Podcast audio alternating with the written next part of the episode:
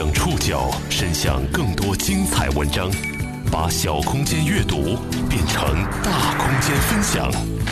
报刊选读，把小空间阅读变成大空间分享。欢迎各位收听今天的报刊选读，我是宋宇。今天为大家选读的文章综合了《新京报》、澎湃新闻、果壳网、文汇报以及本台记者的报道，我们将一起来了解天文界这两天搞出的大新闻。十月十六号晚上，天文界搞了一个大新闻，和刚刚获得诺贝尔奖的引力波观测有关。这个是在一七年八月十七号探测到的一个引力波源的一个信号，和你脖子上的金项链、手上的金戒指有关。呃，黄金啊，白银啊，白金啊，这些。你能想象吗？地球上的大部分黄金是至少几十亿年前中子星与中子星碰撞后抛洒出的碎块。中子星到底是个什么玩意儿？发现双中子星并合有什么意义？对我们的日常生活有什么影响？报刊选读今天和您一起了解，天文界搞了一个大新闻。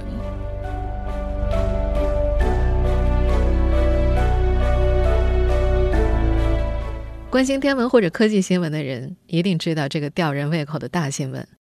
这两天呢，包括。中国科学院南京紫金山天文台和美国宇航局在内，全球竟有数十家天文研究机构联合宣布，会在北京时间十月十六号晚上十点宣布一个重大消息，内容保密。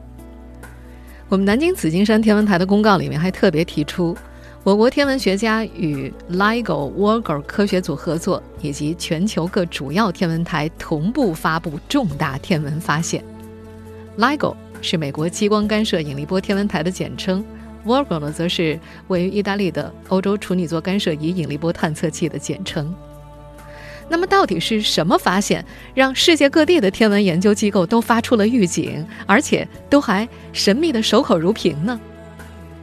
其实，在这则重大消息发布之前呢，已经有很多人猜测是不是和引力波有关呢？果然。十月十六号晚上二十二点，吊足胃口的美国国家航天局 NASA、欧洲南方天文台、南京紫金山天文台、英国科技设备委员会、法国国家科学研究中心等全球数十家科学机构终于联合宣布了重大成果。科学家们首次直接观测到了双中子星并合引力波及其伴随的电磁信号。美国国家科学基金会主任，Today。今天我们宣布，科学家已经发现了由双中子星并合所引发的引力波。中子星也是目前已知最小、最致密的恒星。中科院南极天文中心主任王立帆，这个是在一七年，呃八月十七号探测到的一个引力波源的一个信号。这个引力波源是被这个 LIGO 和 Virgo 的这个合作探测到的。加州理工学院。LIGO 实验室执行主任。We saw a signal at 8:41 a.m. Eastern Time on August 17th. 我们在北京时间八月十七号晚上八点四十一分发现引力波信号，这和我们之前发现的由双黑洞合并所引发的引力波不同，要长得多。对其加以分析，发现是一个重量约一点六倍太阳质量的中子星和一个重量约一点一倍太阳质量的中子星在距离地球一点三亿光年处合并。About 130 million years ago, 100 million, 30 million light years away. 这项成果是由美国 LIGO 和欧洲 Virgo 以及全球其他七十个地面或空间望远镜共同完成的。这是人类历史上第一次使用引力波天文台和其他望远镜观测到同一天体的物理事件。相关论文发表在了《物理评论快报》以及《自然》等期刊上。发表在《自然》上的文章说，与此前 LIGO 探测到的双黑洞并合引力波不同的是。双中子星并合不仅产生了引力波，还产生了电磁波，因此双中子星并合可以被引力波探测设备听到，还可以被天文望远镜看到。中国科学院紫金山天文台研究员吴雪峰在十月十六号的发布会上介绍，此次人类以前所未有的方式看到了宇宙的力量。我可以打一个通俗比方吗？去年开始报道引力波，都认为是我们人类相当有另外一种耳朵可以听到引力波，对吧？那我就跟你说，你在机场附近闭着眼，你就听到了这个飞机起飞降落，但你就是只能是模模糊糊的在头顶上，但是呢，这个方位就很很大不确定。但是我们如果用眼睛用电磁波去看，那么我们就可以明确知道飞机在哪。所以电磁波段的探测是也是非常重要的，它可以知道我们引力波来自于哪里。根据天文学家的计算，此次天文事件发生在水蛇座方向，距离地球一点三亿光年。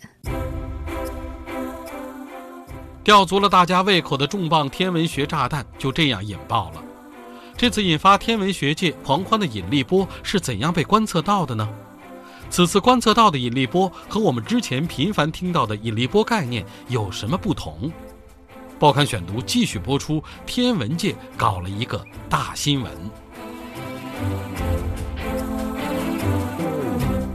早在一百年前，爱因斯坦的广义相对论就预言了引力波的存在。他认为，引力是由质量所引发的时空扭曲所造成的。任何有质量的物体加速运动，会对周围的时空产生影响。当物质分布改变时，时空也会相应变化。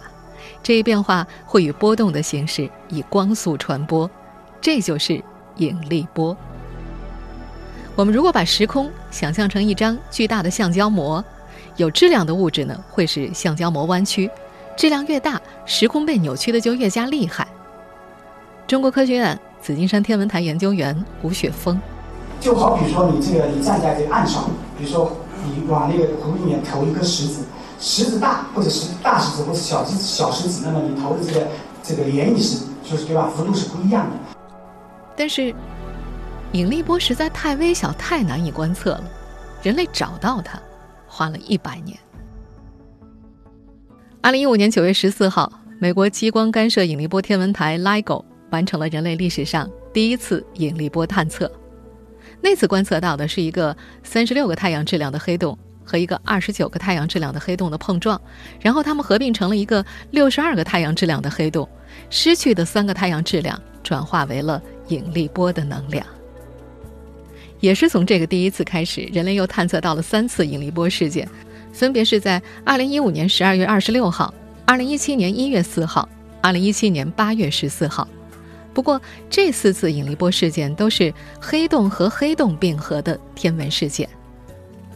中科院紫金山天文台研究员韦大明介绍说，通常认为，黑洞的并合是不发光的，黑洞周围的物质很少，而电磁波的产生呢需要物质，所以黑洞并合一般不会产生电磁波。从人类的观测角度来说呢，也就是不发光，这就意味着黑洞和黑洞并合除了引力波之外，天文学家没有其他手段可以获得更多的信息。所以，自打引力波发现之后，科学家就一直期盼着两颗中子星并合事件出现，因为双中子星并合的时候会向外抛射出大量的物质，从最初的伽马暴到接下来绵延十天的余晖辐射，它辐射出的电磁波呢，几乎可以覆盖所有的波段。而在地球上近百年来，人类已经造出了好多采集电磁波信号的望远镜了，可以收集到丰富的信息。果然，就在美国的 LIGO 和意大利的 Virgo 即将结束观测季，进入闭关，进一步提高精度的前夕，他们又发现了一起引力波事件。那是北京时间八月十七号晚上八点四十一分零四秒，一段很强的引力波信号被定位于大约两度宽、十五度长、约二十八平方度的一个椭圆形的区域的一台 LIGO 探测器给捕获到了。这段信号。被反馈到了 LIGO 的实时数据软件里。与此同时呢，另外一个 LIGO 探测器也探测到了一致的引力波信号。值得一提是，此次引力波信号在两个 LIGO 探测器的频谱当中都清晰可见，但是在 Virgo 当中却不然。这恰恰就是空中定位非常重要的意义。对于每个探测器来说，总有某个天空区域是来自那里的信号不容易被探测到的。两个 LIGO 探测器轻易可见。而 Virgo 却观测不到，这就意味着这次信号来自天空当中的某个位置，而欧洲的 Virgo 在那一刻刚好很难探测到那片区域。这一事实也对后续定位起到了至关重要的作用。科学家们很快发现，这段引力波来自 NGC 四九九三星系，这是一个位于水蛇座的星系，距离地球一点三亿光年。另外，和此前捕获到的已知的四次引力波信号不同的是，这次探测到的引力波信号持续时间非常长，达到了一百秒之久。要知道，之前由黑洞并合产生的引力波信号，在 LIGO 探测器的敏感频段内只能够持续不到一秒的时间。就在引力波信号发出不到两秒，美国宇航局费米空间望远镜观测到了一个伽马暴信号。根据理论模型，发生时间短于两秒的伽马暴起源于双中子星。或者中子星与黑洞的合并，超过两秒的伽马暴则是大质量恒星的葬礼烟花。科学家们疑惑，这是不是就是我们期盼已久的双中子星并合呢？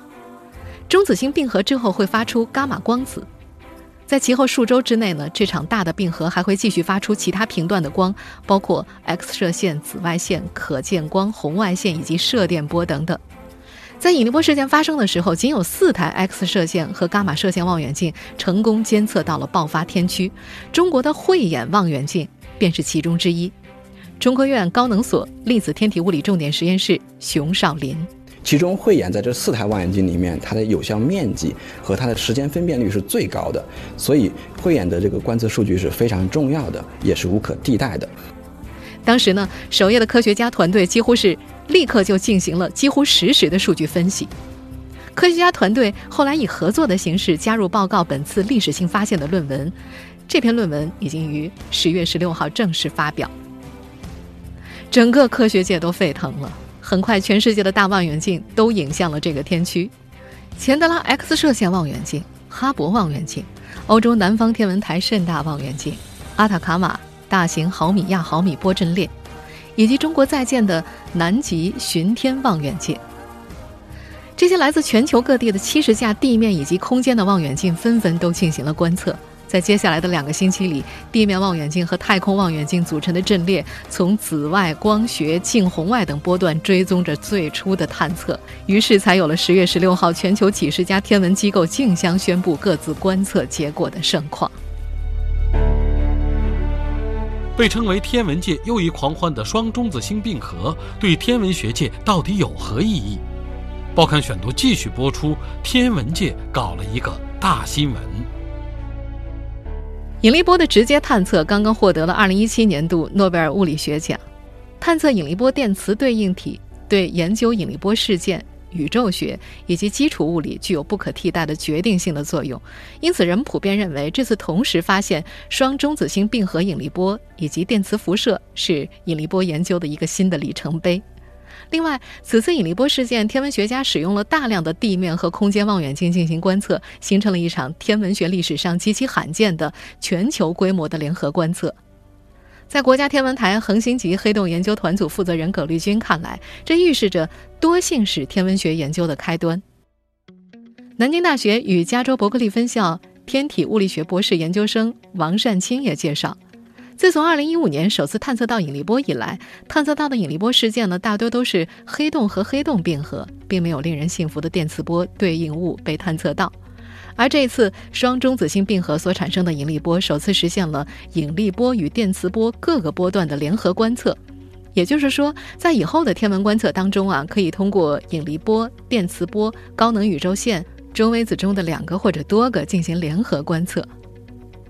中国科学院国家天文台、西澳大学国际射电天文研究中心在读博士刘博洋也说，这样一来呢，就更加有助于全面了解天文现象发现的全貌。单独观测引力波只能够知道伽马射线暴之前发生了什么，单独观测伽马射线只能够知道伽马射线暴之后发生了什么，而多性式观测可以给我们一个更加完整的事件过程。四百多年前，伽利略发明了天文望远镜，从此，远在天边的宇宙天体近在眼前。二零一五年九月十四号。美国激光干涉引力波天文台 LIGO 完成了人类历史上第一次引力波探测，听到了两个黑洞结合在一起发出的声音，人类能够听到宇宙的声音了。而这次观测到的双中子星并合，人类不但听到了天体结合发出的美妙歌声，而且也看到了它们相爱迸发出的烟花。从此在浩渺的宇宙面前，人类终于耳聪目明了。整个天文界沸腾，难道仅仅是因为欣赏了一场史无前例的音乐会和烟花表演饱了眼福吗？当然不是。引力波打开了人类观测宇宙的新通道。最近几十年来，电磁波、中微子、宇宙线，人类认识宇宙的线索越来越多。同一个天文事件可以从不同的角度获得研究的信息，就像是盲人摸象一样。我摸到的部位越来越多，相信人类对于宇宙的了解会越来越深入。它不光光是它验证了爱因斯坦，它是我们这个整个科学技术发展到了一个非常非常高的程度。一个崭新的天文学、物理学和宇宙学交叉的前沿研究领域，就在一片惊呼中诞生了。说了这么半天双子星并合引发的天文界狂欢，也许你要问，中子星到底是个什么玩意儿？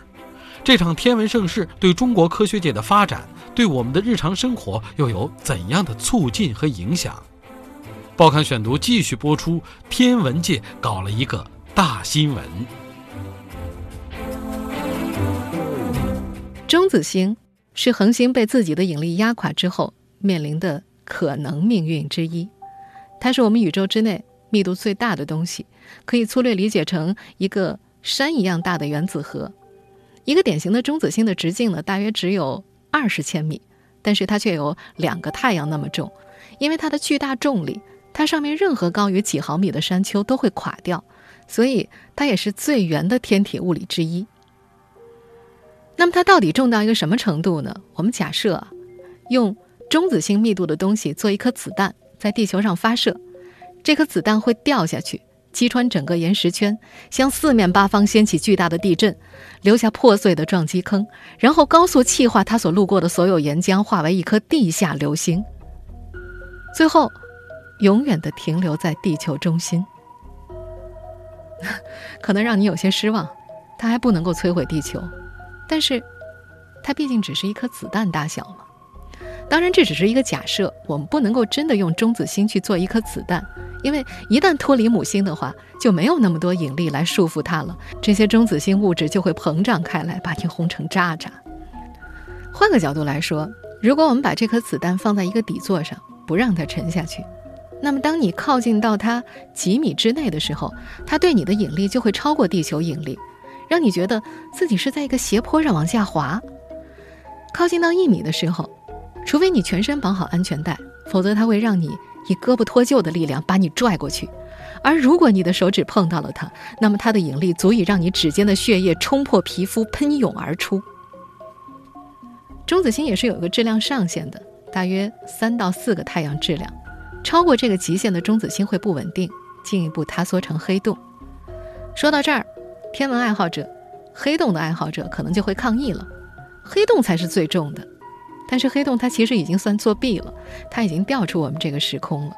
我们看到的一坨黑，只是它从异世界的深渊投下的影子。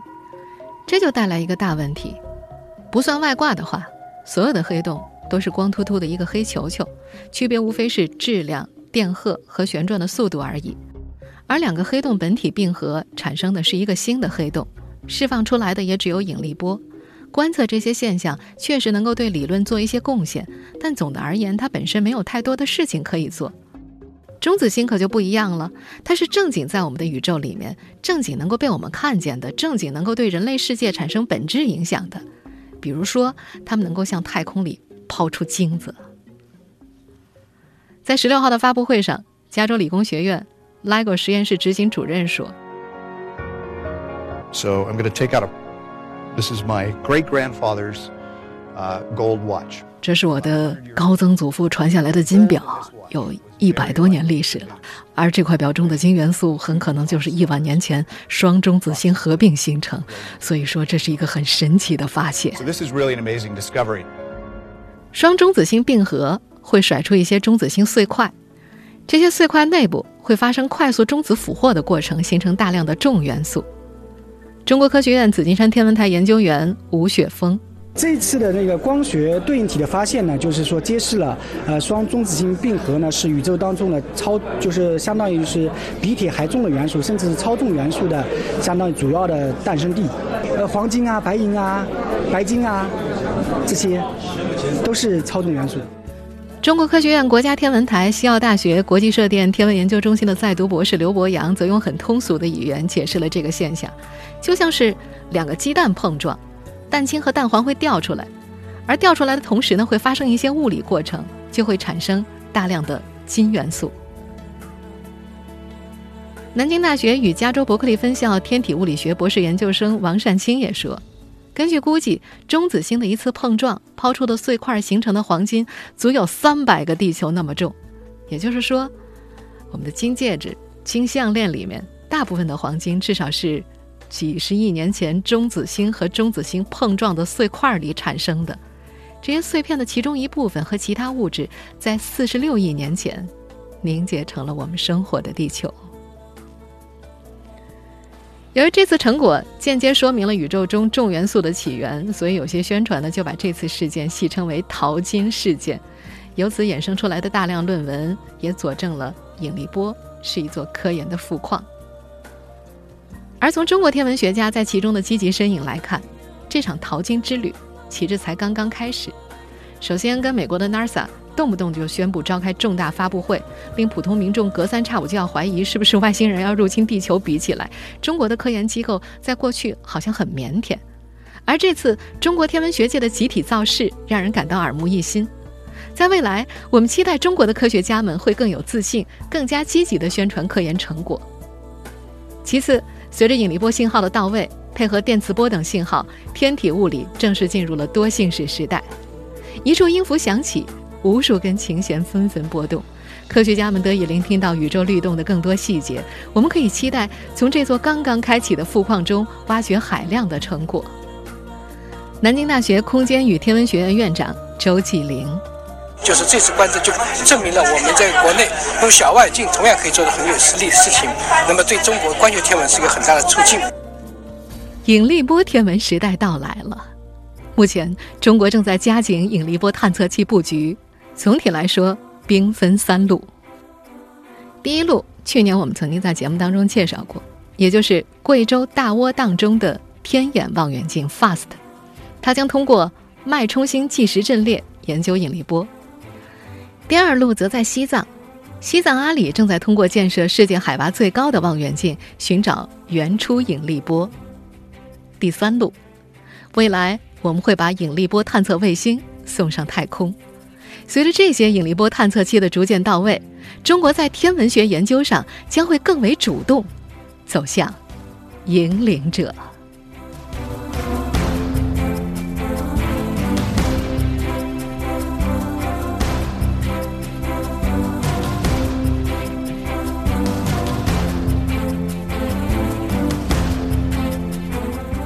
听众朋友，以上您收听的是《报刊选读》，天文界搞了个大新闻。